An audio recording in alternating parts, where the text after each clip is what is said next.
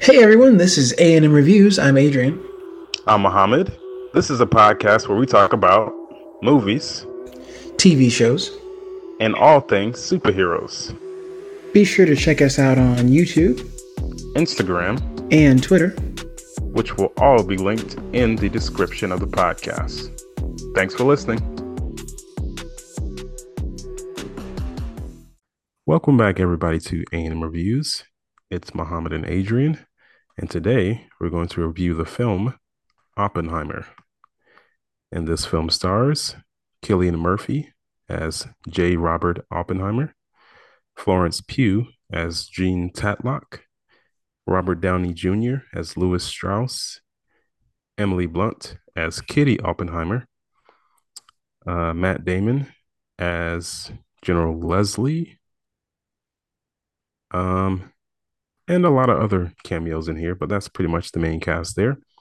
Mm-hmm. But this film was about during World War II, Lieutenant General Leslie Groves Jr. appoints physicist J. Robert Oppenheimer to work on the top secret Manhattan Project. Oppenheimer and a team of scientists spend years developing and designing the atomic bomb. Their work comes to fruition on July 16th, 1945, as they witnessed the world's first nuclear explosion, forever changing the course of history. So, what did you get from the film Oppenheimer? Yeah, so um, I mean, it's interesting as a history piece, but I guess it's also from a new perspective. So it makes it, um, I guess, it's classified as a thriller or a drama. Um, so, and I haven't done like a lot of fact checking to see, you know, what may have been over exaggerated or kind of ran together or skipped that kind of stuff because it was already such a long movie. Um, but you know, I, I liked it. I mean, of course, I, I can't. I don't know if I'll say it's original, um, just because obviously it's telling a story that's you know based in real life. Um, but it definitely tried to make a historical event uh, more entertaining, which eh, was appreciated. But there were some parts, of course, in dialogue where you know you kind of get lost in is what they're saying even relevant? You don't really know. Um, but I think it comes back together in the end pretty well. Okay. Um, so you found it entertaining. I did. And I will say for me, the beginning and they're the first half and the second half feel like almost two different movies. Um, and I don't know if it's one of those cases where it should have been on Netflix where you can watch like the historical documentary and then watch the dramatized version like as a part two or something like that. Um, but yeah, the first half was a little bit like the History Channel. Um, once the bomb went off, it, it it it picked up a little bit. There was a little more speed, a little bit more emotion, I think, um, and that made it more interesting. But the first half was a bit rough. Okay. Um, I felt like pieces of it were pretty interesting than others. It just really wasn't. Um, I mean, I don't want to sound ignorant, but mm. a hmm. lot of this was boring. It, it was pretty boring. Yeah. Um, a lot of history. Yeah, I mean, there's nothing wrong with history. It's just maybe how it was dramatized. You know, sure. um, uh, I mean, a, a, lot of it is guys just talking in a room mm-hmm. and mm-hmm. getting excited about you know the quantum realm and and things like that which can be pretty interesting but it depends on how you show it. Mm-hmm. and a lot of it is just talking. Um you know uh, I, I did like the struggle the internal struggle that oppenheimer had. That was sure. shown pretty well. Um you know he had many women flocking to him for reasons mm-hmm. they didn't really show in the movie. He, they just showed up. Um but uh, you know, he built this bomb, or he was in or thinking about constantly thinking about furthering his research, um, improving himself, and right. um, it led to this atomic bomb, this breakthrough, and he was suffering with the consequences. You know what he had done. He was th- he was thinking like, what have I really done? Am I gonna destroy the world with this, or is it going to make even more weapons out of this? You know, that internal struggle I thought was the best part of the film. The part with Robert Downey Jr. Uh, that was more more like a court case type of thing, and it wasn't very interesting. I know Mm, it's you know uh, important for the historical portion, mhm. but I didn't find it interesting, and it really took away from the movie for me. Okay. It and this is where the beginning and the end makes a difference because I thought the ending, or I'll say the second half of the movie, um, with his with with Downey's piece, um, I found it engaging, not necessarily because of what was on what he was saying or like what was happening, um, more so his acting. I really appreciated. Um, I agree. His acting was really good. it was so, and he pulled a lot out of a lot out of the script to make it feel even emotional a bit. Um, but I can't, it's but you're right, it's a different vibe than even the research parts that might have been boring. Um, or Oppenheimer's life. Um, it's just because because he's telling it in the past, but you know, he didn't reveal his secrets till the end, and then it all flips, and he becomes kind of a villain. Um, is not expected that that switch for me, not knowing you know the ins and out of the history of this. So it was a it was a nice dramatic twist in how it was filmed that way, I guess, in that order. Um, and then of course they do the different film style where it's black and white for um, kind of the what I guess what they would consider the real time piece was like black and white because that's how film I guess would have been at that time. But the memories when they were told were in color, and then the future, which wasn't present day, was also in color, which was interesting. Well, from the, some of the research that I did, so it was like two different perspectives that were being shown on the screen. Mm-hmm. So Oppenheimer, his uh, perspective was shown in color, and Mm-hmm. then we had the perspective of um, Robert Downey Jr.'s character Mm-hmm. Strauss. Strauss. Yeah, Mm-hmm. so that was more of kind of like an objective view of what was thought about Oppenheimer, and that's why they put Mm. it in that black and white color. Gotcha. Gotcha. Gotcha. Do you think um do you think Oppenheimer himself was an interesting character to watch? Yeah, yeah. Um, because he had that internal struggle. He also dealt with uh, multiple women throughout his life, and they don't really show why they are attracted to him. They kind of just show up, especially Mm-hmm. with Florence Pugh. Um, and just looking at some of the research, she was a lot more than, or she did a lot more than what they showed in the movie. I Mm-hmm. mean, because you, you just think that she's just a side chick that just wants to be the main chick, but no, she was actually somebody who was a part of the Communist Party. She did a lot. Like she had Yeah. a had a degree. She she was like a scientist, but none of that is shown in this film. No. Um and and I guess it's also so much time, even though the movie is still three hours, there's so much time that they're going through it. Does kind of feel like Zoom are coming out of nowhere. Um, but in the grand scheme of things, only a couple throughout this the time that's being filmed. Um, but and those parts were told, I guess, through his lenses. So um, you got more of maybe what they meant to him, which maybe wasn't as much as they meant to science. well, even his wife. I mean, she was Uh-huh. just shown as somebody who was always upset, depressed. Um, uh, Emily Blunt played her character. Uh-huh. Um, you know, she was just never happy. I mean, especially I think one of the first few times that we see them, uh, you know, she's happy to see him come home, but the baby's crying in the background. and Yeah, he's like, you know, you don't hear that? He's like, I've been taking care of him all day. right. Done. she just walks out. And he decides, oh, you know what? Let's get rid of this baby. I'm gonna have somebody else take care of him. Bold move. And I was, I'm like, I hope that it didn't happen that fast in real life. Like he thought about it before just dropping his kid off. Um, but he's like, Yep, I'm not gonna take care of it. So just better find somebody else to get on that. Mm. and they end up having another one too. But um, I think she was also like some kind of scientist. She was also part of the Communist Party of America. Um, she was a biologist, botanist. You know, she was pretty important, but they they didn't really show much of that. Um, but like you said, it was the point of view of Oppenheimer, and maybe that's what he thought of his wife and mistress and other women that were out there that I don't think they showed. Um, but you know, he was a man on a mission, and mm-hmm. just going through this film, I'm definitely not gonna go through every single part because I don't remember everything, and it's not very interesting.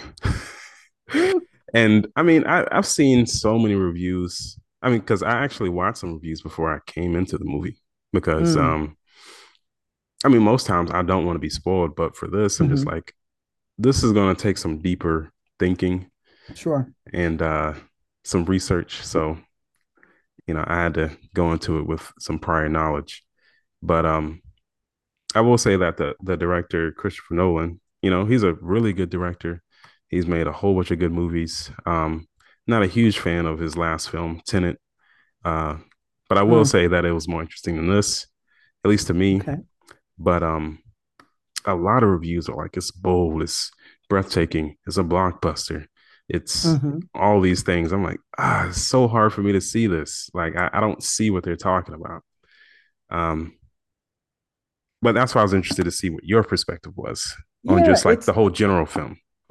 Yeah, and I think um, you're right. I mean, it got a lot of attention. People are saying these people deserve Oscars and whatnot for their acting. So I think you have to look at it for through multiple lenses to feel the hype.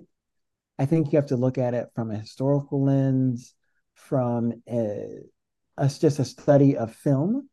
Um, the I forget what technology was used, but the way they made it black and white was the first film of its kind to be filmed that way.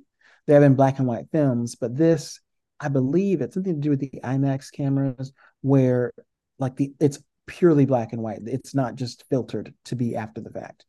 Um, and that was a technological revolution in some way. So um, there's stuff like that's going on. The acting, um, I did I didn't watch any um, reviews or anything about it before I saw the movie.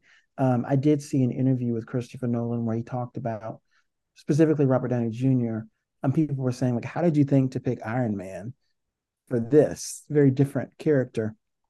And he was saying how for his films, he typically doesn't try to write them for an actor um, because it limits what the character could be. So rather, he'd write it in a way, and Robert Downey Jr. picked it up and just made it what it was. So it was great.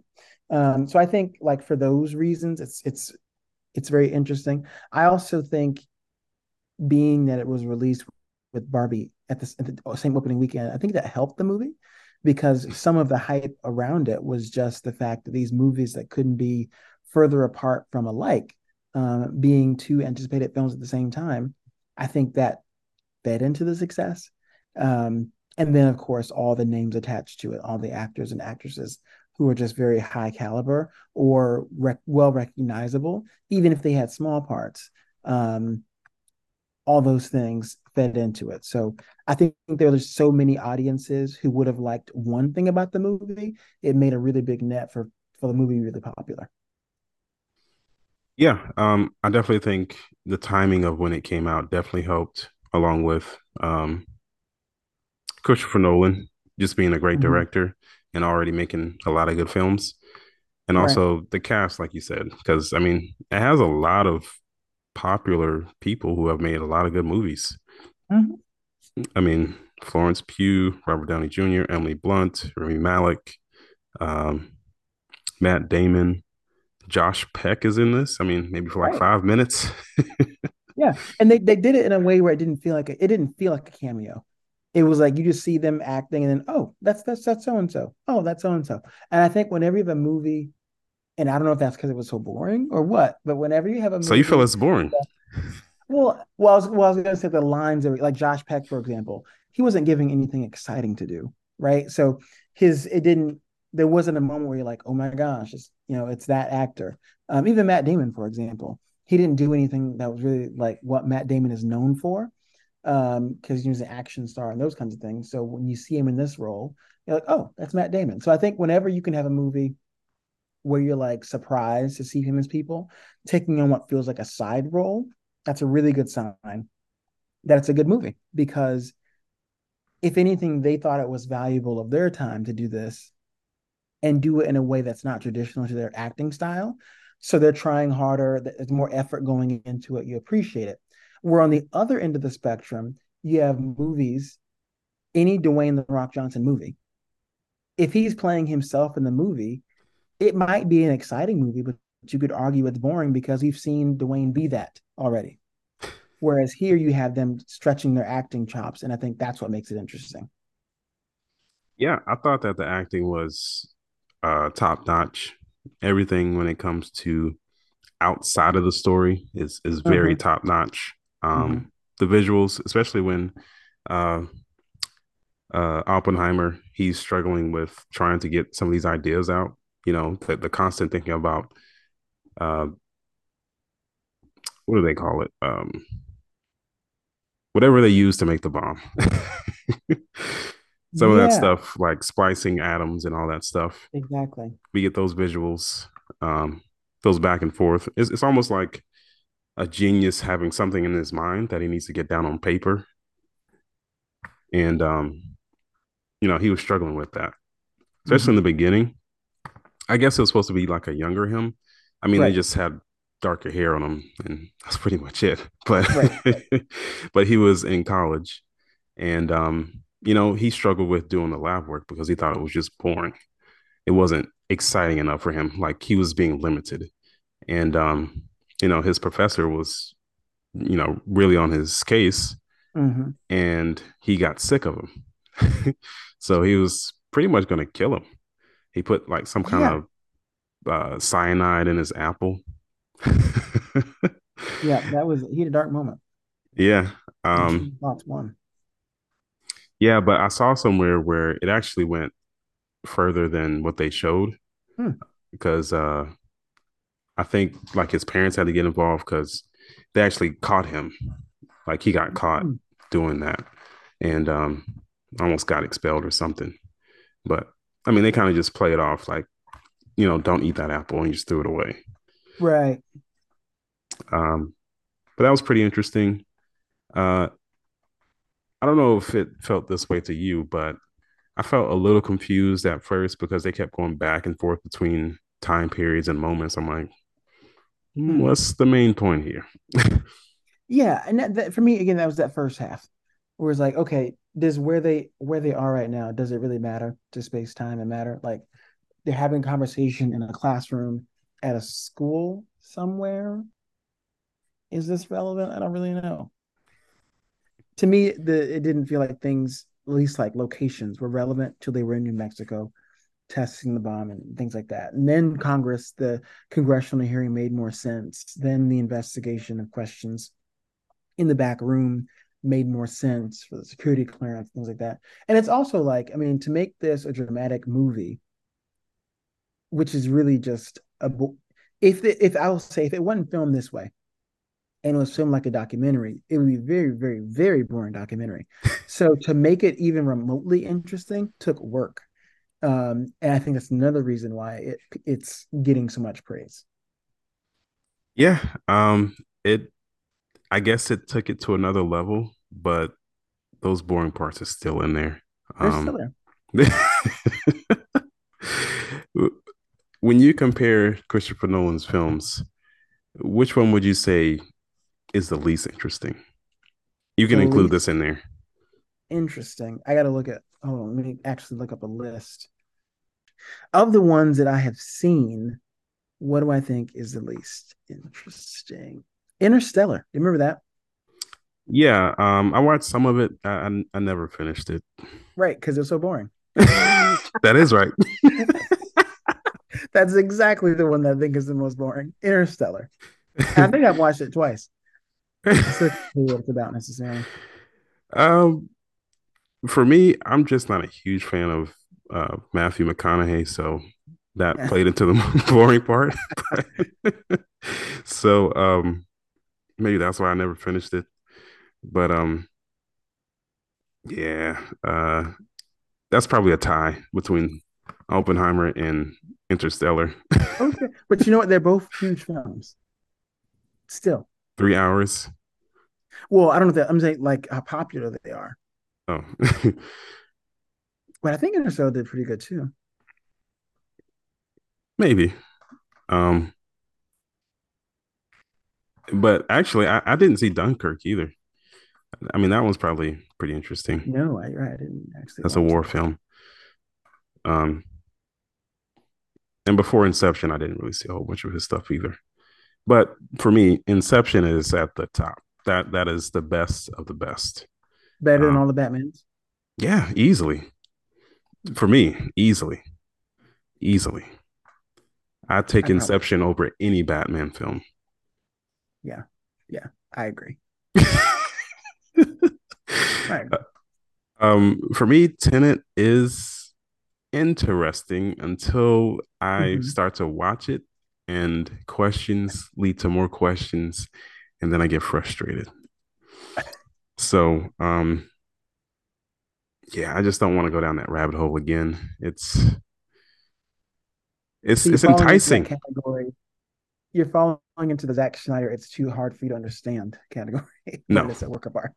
no, it is a work of oh, art wow. in certain ways, but it's it's so enticing just wanting to understand everything and get everything, but then you're just like, wait a minute, why does this happen? Because this happens, and then it just mm-hmm. keeps going. Um, but maybe one day I'll watch it again. Um, I did re-listen to our Tenet review at you know not too long hmm. ago, and um, I was pretty hard on that film. Oh yeah, out of hot garbage. Oh, I didn't call it garbage. I think it was a background noise. Um,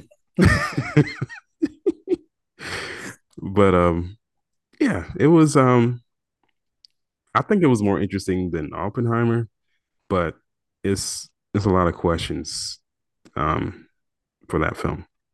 But yeah. Oppenheimer for me is just way too long. This movie definitely could have been shorter.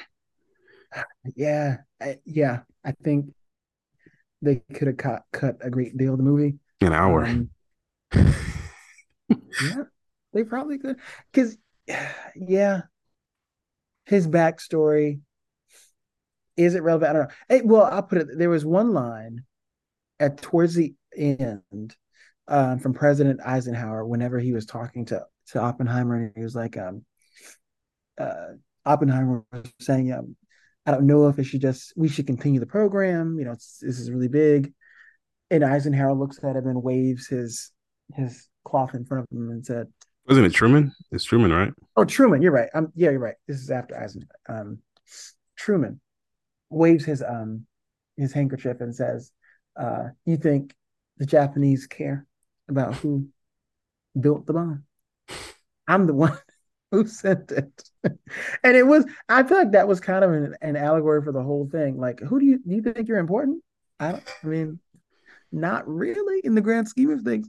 And guess what? In learning history, in history class, things like that, no one talks about Oppenheimer. He didn't have a chapter, right? I didn't. Um, I really didn't know who he was. No, no.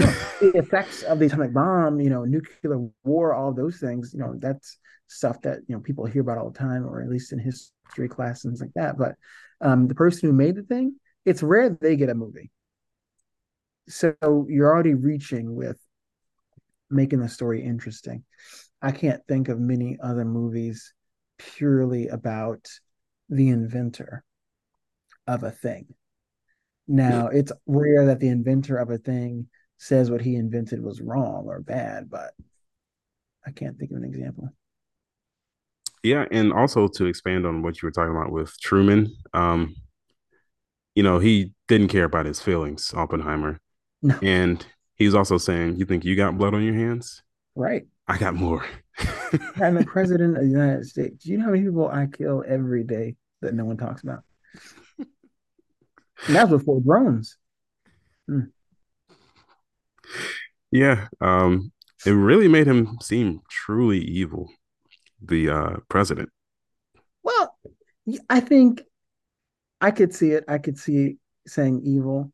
I think it's a reality check that the United States, in order to preserve the life that we have come to enjoy, even when we don't like it, um, has a lot of ethical and moral um, uh, admissions or omissions um, to get what we have.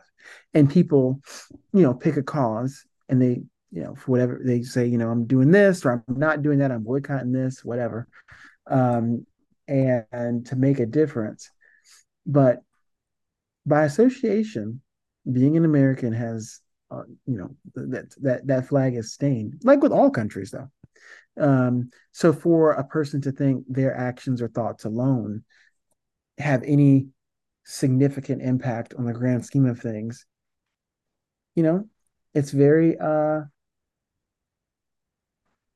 self-centered a little bit. And I think that's what Strauss was uh upset about, really, is that Oppenheimer gets to be this moral arbiter of who should use this technology after he used it so he can kind of wash his hands and take the credit. And i think that really bothered strauss. Um doesn't mean what he did he should have done. Obviously that was very corrupt but um i understood i understood his character a lot i understood being upset by that and also why do they make it seem like we don't know that he was the one who was behind um you know getting oppenheimer caught or his um clearance taken away. I guess to give you a reason to keep watching. I mean, in history we would know, but but not even looking at history, even at the beginning of the film, it just seems like you know he's you know against him. He's the opposing person. A little shady. like it's almost like we're we're looking from the omniscient view, and yes. everybody else is like, oh, we don't know uh, who's really behind, or even Oppenheimer. He doesn't really know mm-hmm. that he's against him. Right, and like, I mean, that's, I mean, I'm sure that was a choice on purpose. You know, every every story has a different point of view. Sometimes you watch it through the lens of the main character, or you're outside of it. So, yeah, that brought a little less tension for me when it came to mm-hmm. the case going up against each other.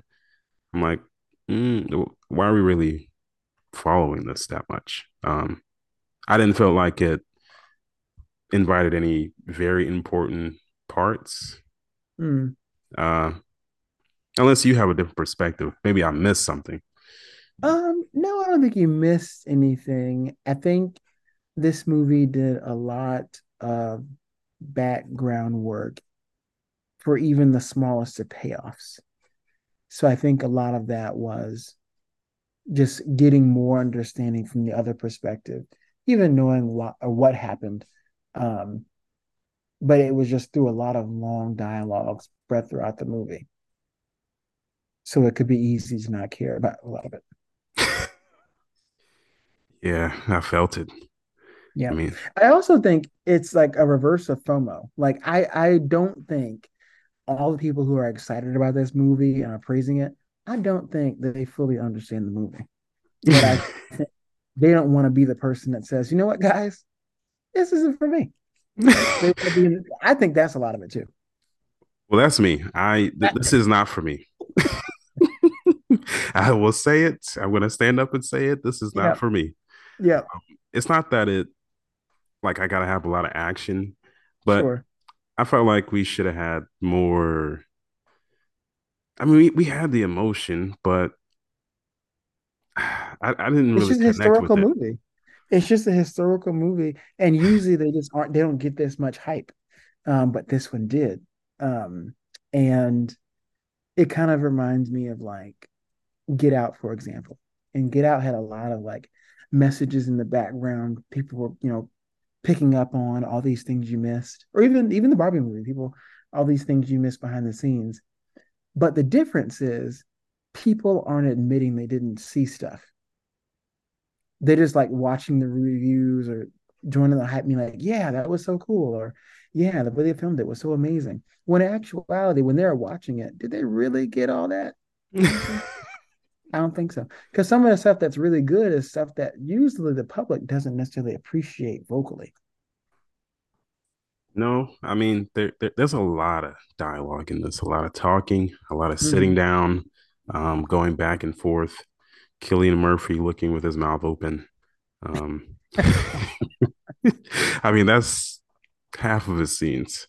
Right. some of it, you know, is I think it should be there because he's feeling that internal struggle. You know, he's getting all his praise after being uh, the father of the atomic bomb and it being a, a, success, and then struggling with, you know, what did I really just do? Did I just hand mm-hmm. hand uh, the government the keys to the, destruction of the world? Right. Um, even leading up to that, he's theorizing what could happen if we do this. Could it end the world, or right. is it just gonna be this, you know, bomb for this certain area? Um, and that was the most interesting part of the film for me. His internal struggle, his mistresses and wife. Mm-hmm. I mean, I, am not sure if it happened like this in real life, but sure. he picked up his wife very quickly, and she was already married. Like, yeah. they they met at some party. They, I think, kiss at the same party, and then mm-hmm. the next scene, they're married and have a child. I'm like, what? Right. What happened to the previous husband? I mean, like, she just kicked him to the side. We're Why didn't she kick Oppenheimer to the side? He was barely there. Yeah, they didn't do them justice. Uh, Because uh, it seemed like she was upset the whole time. I mean, she knew about the mistresses. She was just, I mean, it seemed like she was fed up. Yeah, she's mad a lot in the movie, but I think she did that very well. Oh yeah, Emily Blunt. Yeah, she was mm-hmm. definitely really good. even Florence Pugh. Um, definitely see her in a different perspective. okay, yeah. not quite Mary Poppins. Oh, yo, uh, Florence. Yeah, yes. but even those scenes, you talking about Cillian Murphy's expressions. Even in those scenes, it was the same. Like he wasn't. He was like having out of body experiences the entire movie. I didn't really see him until he, that one scene where he kind of broke down, crying. There wasn't a lot of seeing him em- emote feelings while these things were happening around him. I don't know if that was just his personality or if that was a directing choice or what. But I mean, it also made those scenes still feel, I don't know, almost dry or educational. Like it didn't feel like uh, a climax in the movie or or an exciting moment. So, so just uh, point out one for example. So, um, I'm gonna do two. So when he's with Florence Pugh's character Jean, um, and I think this might have been around the first around the time they met, and they're alone in the room, and you know they're doing what they're doing, um, being adults, and then she has them read a book, and they continue. Um, it was like okay, weird, but you know, it seems like the crowd that would do this. So okay.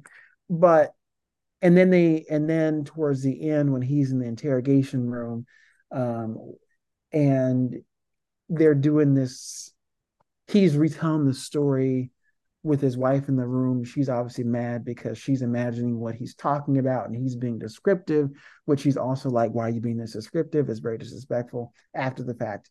Um, and they impose the scene in that room where they're doing what they're doing, but it's in the room full of everyone. And it was like those moments reminded me of when you hear about like art classes, people paint people naked. Like it's not an exciting time. It's actually very dry and there's like a teacher talking and it's art, right? Um, so this movie i think did a lot of making this quote unquote art and you either appreciate it like wine or you think wine is a terrible drink and it's boring i'll have something else. Yeah i'll have a soda. Yeah i'll have a soda because at least a soda is fun you know? Um if i have to google this wine and spit it out and appreciate its taste and the cinematography and the color and the and the camera pointing this way in the room and the green screens and the actors looking in directions making it feel like it if i have to do all that maybe that's not for me and i feel like for most people that's not for them but no one's saying that Yeah, I mean that that's what this movie is for me. This this movie is not for me. Um, I probably won't watch this ever again. Um, I, I do want to watch it again. I want to see if I need if there's something that I, I'm that I'm not appreciating that I should, because I th- I still think it's a good movie. But is there something else that's going to make it even better? I don't know. Because I'll I'll give you another example. Before watching this, but and I've watched the Barbie movie. Before watching that, um, lunchroom or water cooler conversation, right? People who've seen Barbie, people who've seen um, Oppenheimer, people who've seen Barbie are quoting things, talking about characters. Did you see this? That was so great. I didn't care for that. Okay. People talking about Oppenheimer say, Did you see Oppenheimer? Yes. Wasn't it amazing? Yes. And they stop talking because no one actually knows what they're watching because it was actually pretty boring. That's the difference. yeah, um, I think it's filmed very well. It's directed very well. It's acted very well. But the content of what's in the film is boring. It's it's pretty boring. Um, I do respect it. I, I respect the vision of Christopher Nolan, but uh, just just not my type of movie. And Mhm. I'll rewind back to what you were talking about with those scenes with Florence Pugh. It was kind of awkward. I mean, it, it didn't seem like they were having a whole bunch of fun like they should have. Right. it was more like business. And then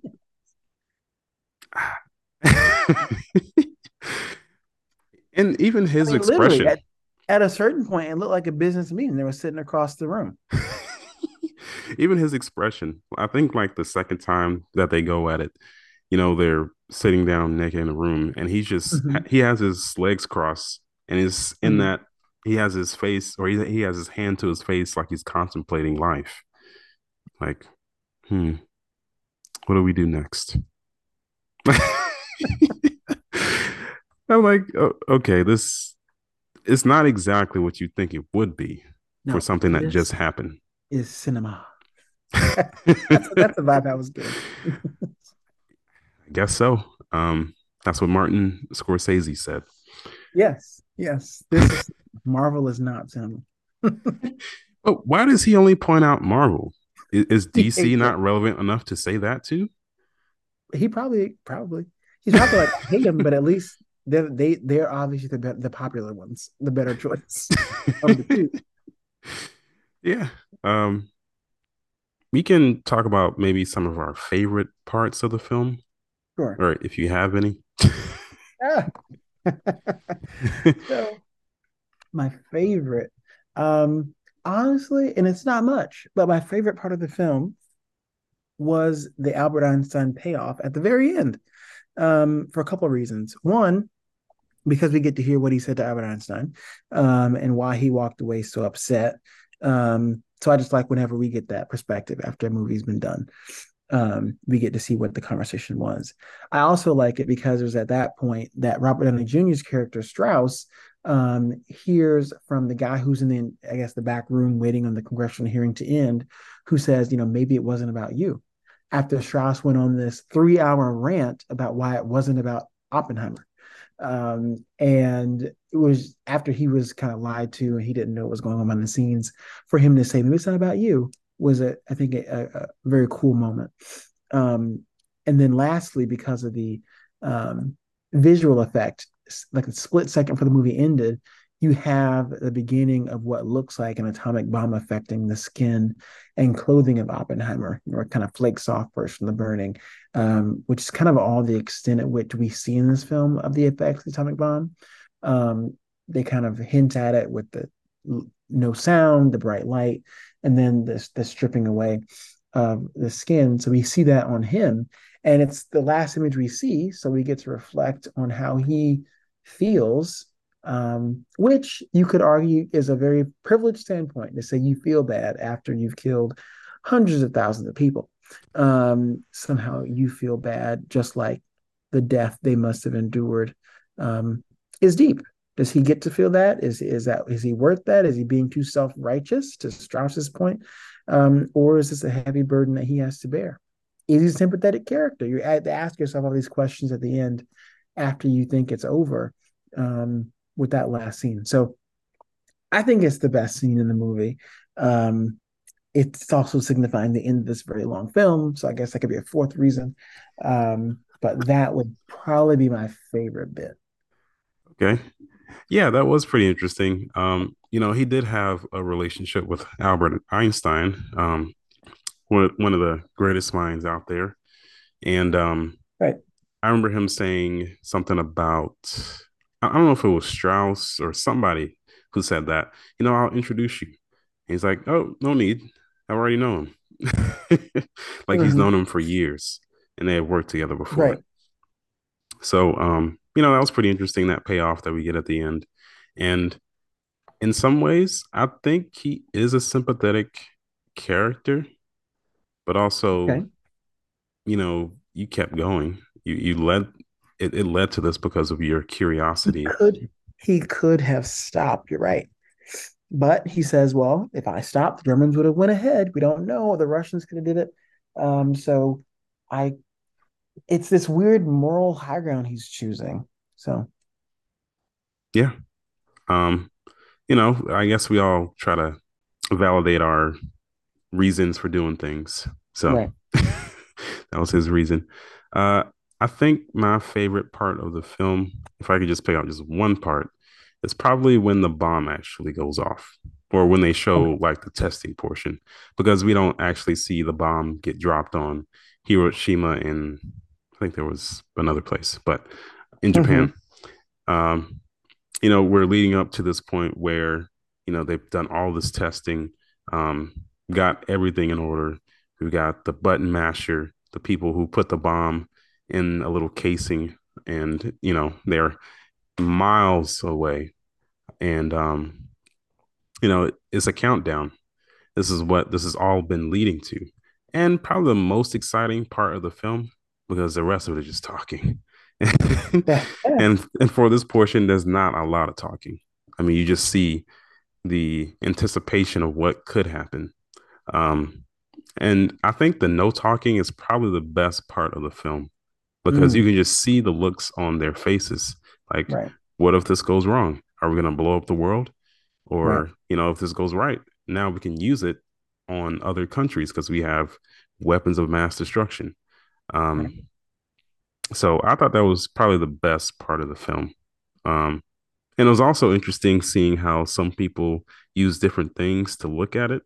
Because, of course, the explosion is very bright. And some of them, they were laying on the ground, turned the opposite direction. And when they mm-hmm. heard it, they put like some kind of, I don't know, almost like those glasses that we put on for the eclipse. Mm-hmm. Right. Some kind of polarized film. Yeah.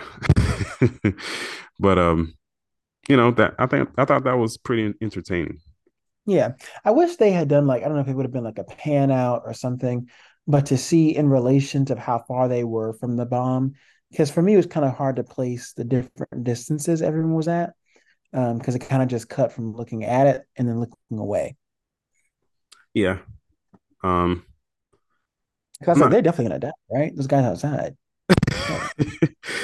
sometimes it did look like they were kind of close based on yeah. how the camera flipped, but no, they weren't really that close. Um, yeah. And of course, I guess you know they had lighting around the where they had the bomb, but you know the bomb went off at night, and mm-hmm. I guess it was pitch black after the bomb went off. You know, after all the destruction was gone, maybe. But maybe the lights broke. Maybe I don't know. Well, of course, yeah, I, I, would think that those lights that were around the bomb definitely broke, but I'm not sure if they had lights out where they were. You know how far right. they were. Um, but you know that that was pretty interesting. Uh, yeah, I'm not sure about anything else. I mean, I think the bomb was that before the end. The bomb going off was my favorite scene. So I, I I agree. The way it was filmed, I mean, choosing not to. Well, I mean, it's just how an atomic bomb works. But I've never I've read about it, but I've never seen it displayed in that way, um, almost in real time of what it must have been like. But I've seen like documentaries. I've I've seen like um, the people in the street, um, the the the fossil the fossilized bodies from the atomic blast, uh, miles and miles away. How you can see the different, you know, their patterns in their clothes, and those patterns showed up clearly um, in the ash or in the petrified skeletons. Um, so I've, I've seen those things in documentaries, but it was interesting seeing it from the perspective of this film and the how it happens so big and so fast. There isn't sound at first, and then it's this bright white light, and it makes you it makes you think. It, it kind of put you in as close as they could without being graphic or disrespectful of those who died. Um, what it must have been like when it happened. Yeah, um, I'm pretty sure it was highly unethical to just drop a bomb in uh, oh yeah near where people live. Right, and then to cheer about it, I can't imagine today if the U.S. did that, um, and people just being like, "Oh my gosh, USA, USA," there would I mean, people would be mad. We Actually, about that. it needs to be a covert operation with a drone that we never talk about. Well, actually, in some of the research that I was doing, um, I saw where people were questioning how many hmm. times mm. have some kind of testing done or some kind of testing that has been done like this and yeah. we have never known about it you know right uh where they test out all the weapons that they have because you know they, they got to make sure it works uh-huh and where does that testing happen and how close has it come to humanity being ended yeah You'll never know. Yeah. Someone knows. Yeah. With the right clearance. Mm-hmm. Which Strauss was trying to get away from Oppenheimer.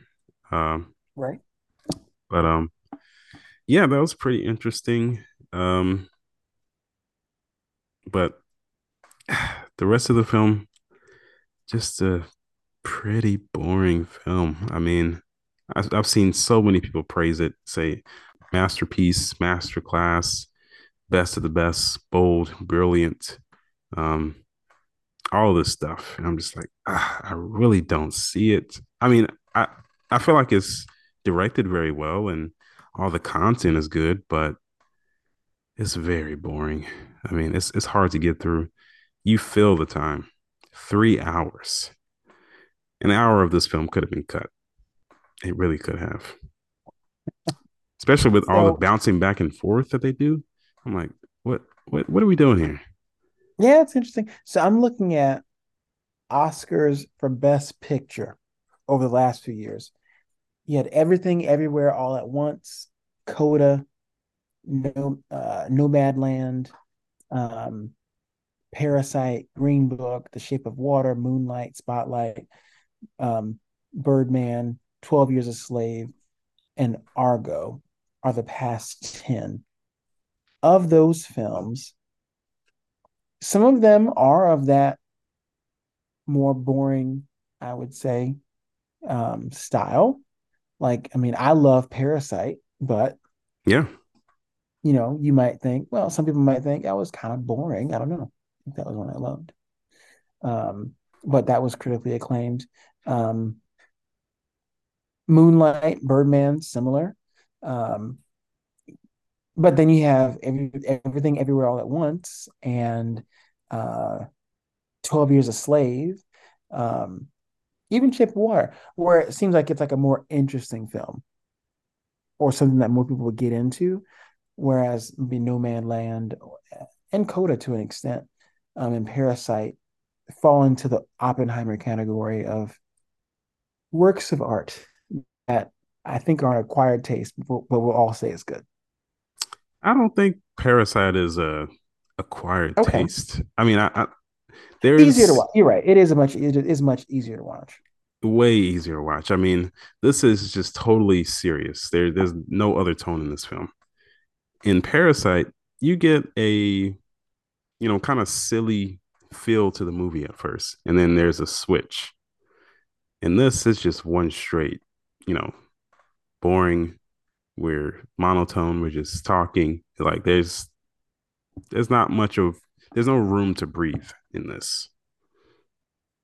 Yeah, I get it. It doesn't. It's it's it's a wonder how it can appeal to so many audiences when it does so little to do so, um, in just staying in its lane.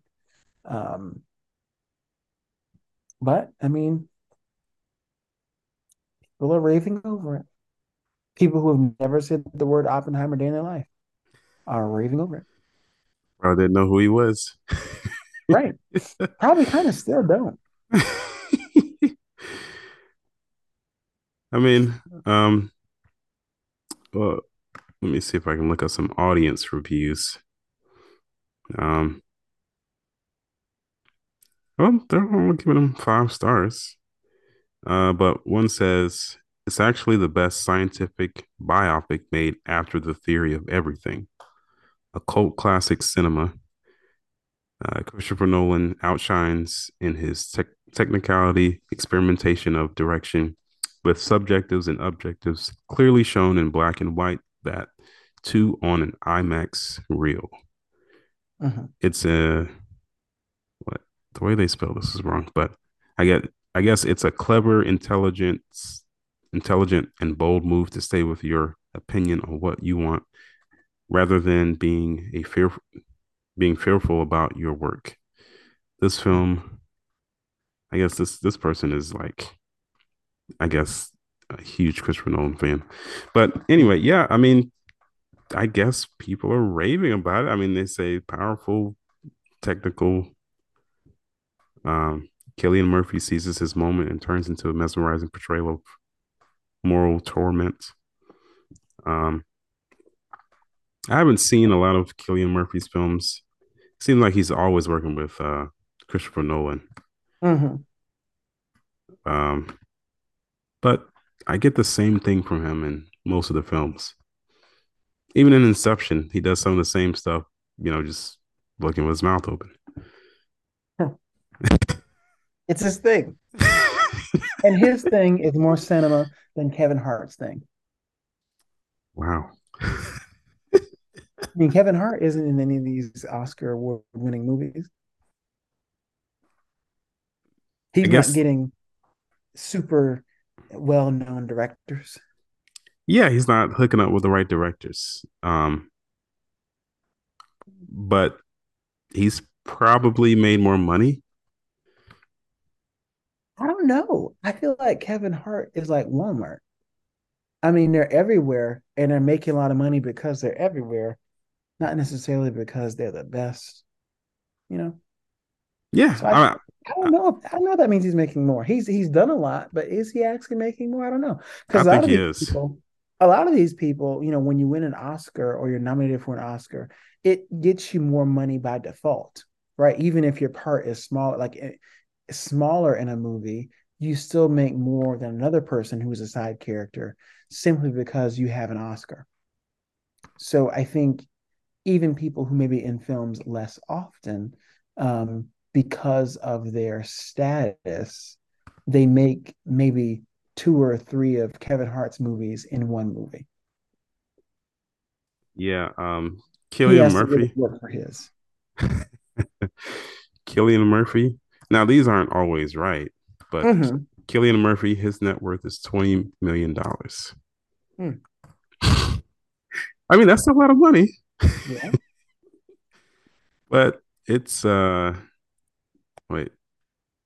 Kevin Hart, 450 million.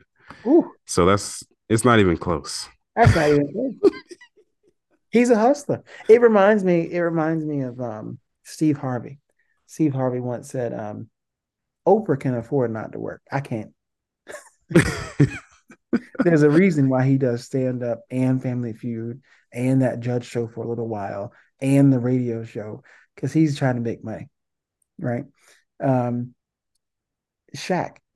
Shaq is a huge entrepreneur and business owner and investor, and that's where and he's on Sports Center, you know, or whatever. Um, so that's how he's getting his money. So yes, Kevin Hart's net worth is a lot more. He's he's working more. Does that mean he's a better actor? I don't know. He just he just works more. Oh yeah, I'm not saying he's a better actor. Sure. I'm I'm just saying that he's definitely making money. Yeah, he's making money. He's out there. I mean, I I've seen him all over the place, and he's he's working hard. So four hundred fifty million he million has a sounds couple- right. He has a couple of uh, bands uh, or brands under his belt as well. Athletics, I know, is one. I'm sure he has others as well. So um, yeah, Cillian Murphy, 20 million. Yeah, that's that's good. That's cute. That's that's cute. But uh, Kevin Hart's like, let me show you how to do this. Now, I, I guess maybe acting wise, actually, I wouldn't say that he's too much of a better actor. Um, Mm. but uh, yeah, I guess I'll, I'll give him that. But Yeah, Kevin Hart's definitely making more money. yeah, he's making money. Making money. Um, we'll see if, if this gets Oppenheimer an Oscar. I feel like this could be Robert Downey, Robert Downey Jr. I could see him getting an Oscar for his role. Yeah, I agree. Um, I think a lot of people downplay superhero films and Mhm. um, don't really think that they deserve any awards. Right. But he should have won one of these for one of those films already. Yeah, yeah, I could see it. Um, you know, the same way I, I still think Angela Bassett last year definitely I think should have got the Oscar over um uh Ja- Jamie Lee Curtis.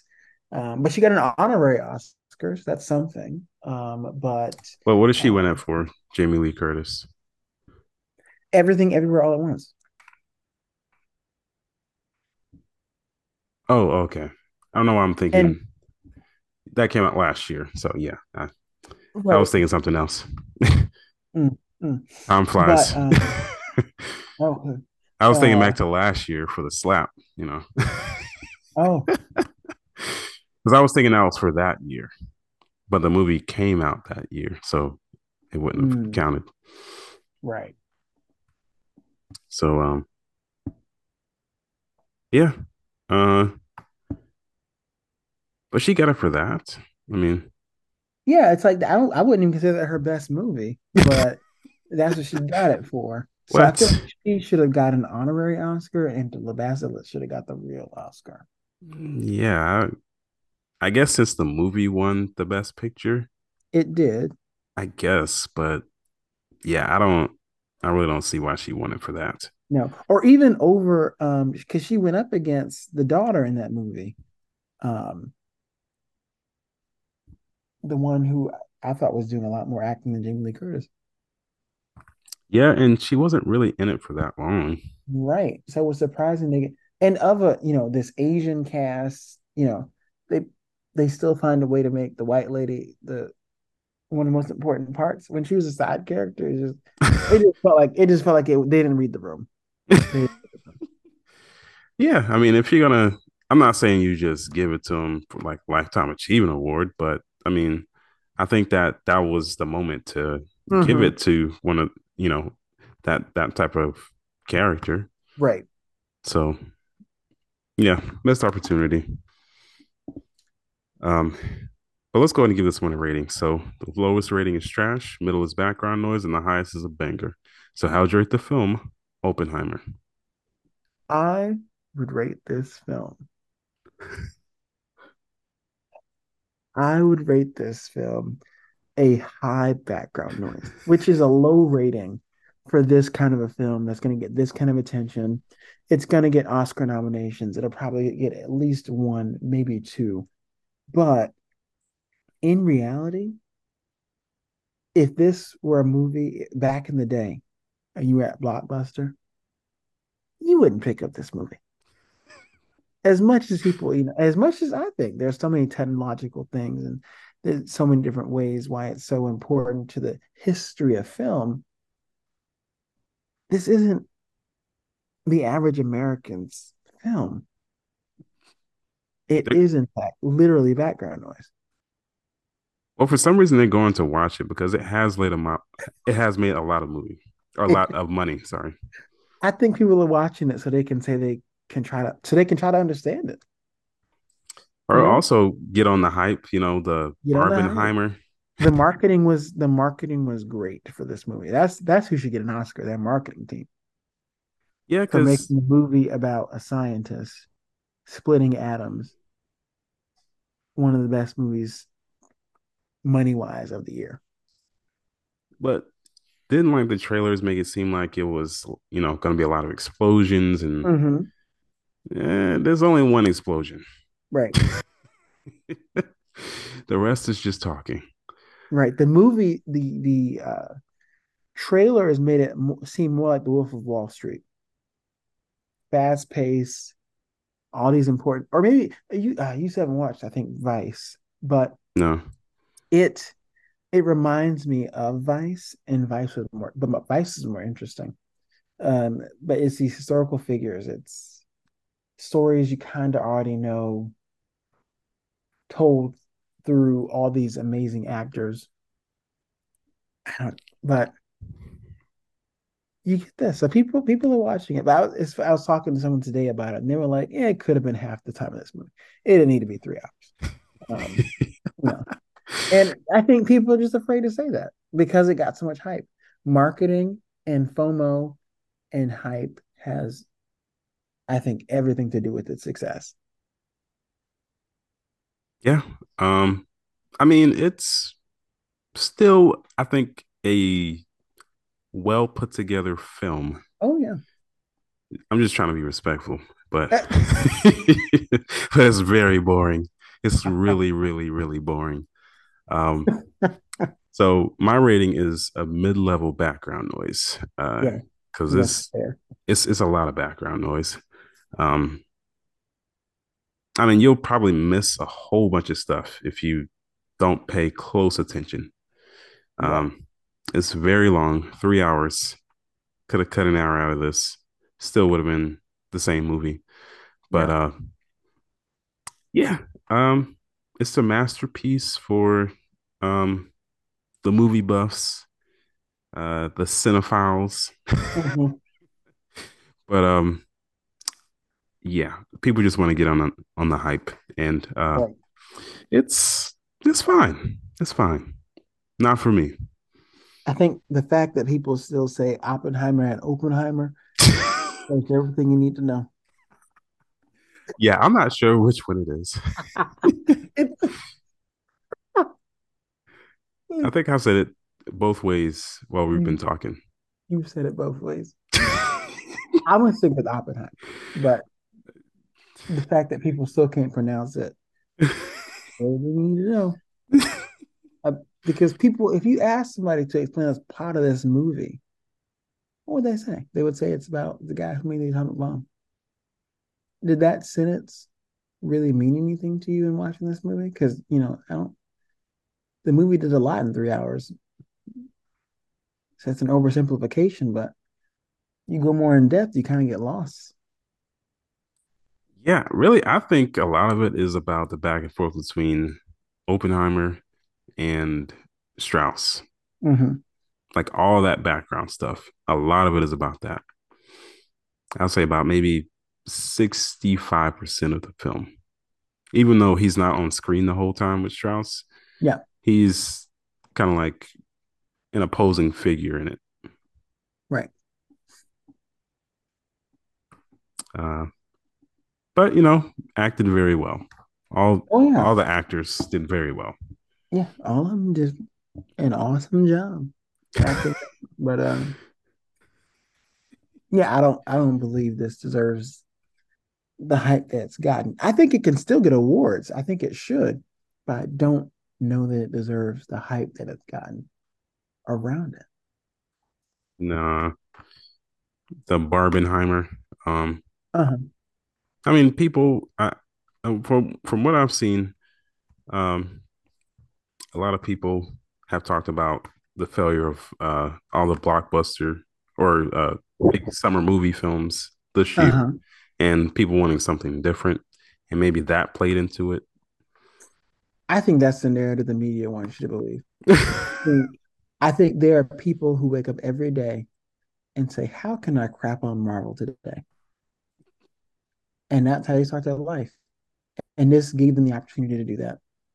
How can I crop on huge crap on huge studios making these movies and they just being successful because they exist?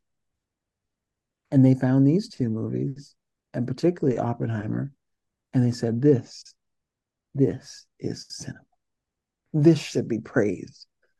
So I'm gonna go and watch it five times. I'm gonna tell everybody who's watching Barbie to go watch this. And I'm gonna make it successful. I think that's what happened. There was effort to make this successful. The same way that you know DC fanboys propped up all those movies, the Justice League movies. I think that's what happened here.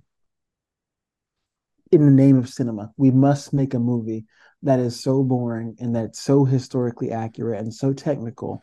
We got to make that worth more than Avatar, more than Marvel for the sake of movies. I think that's what happened.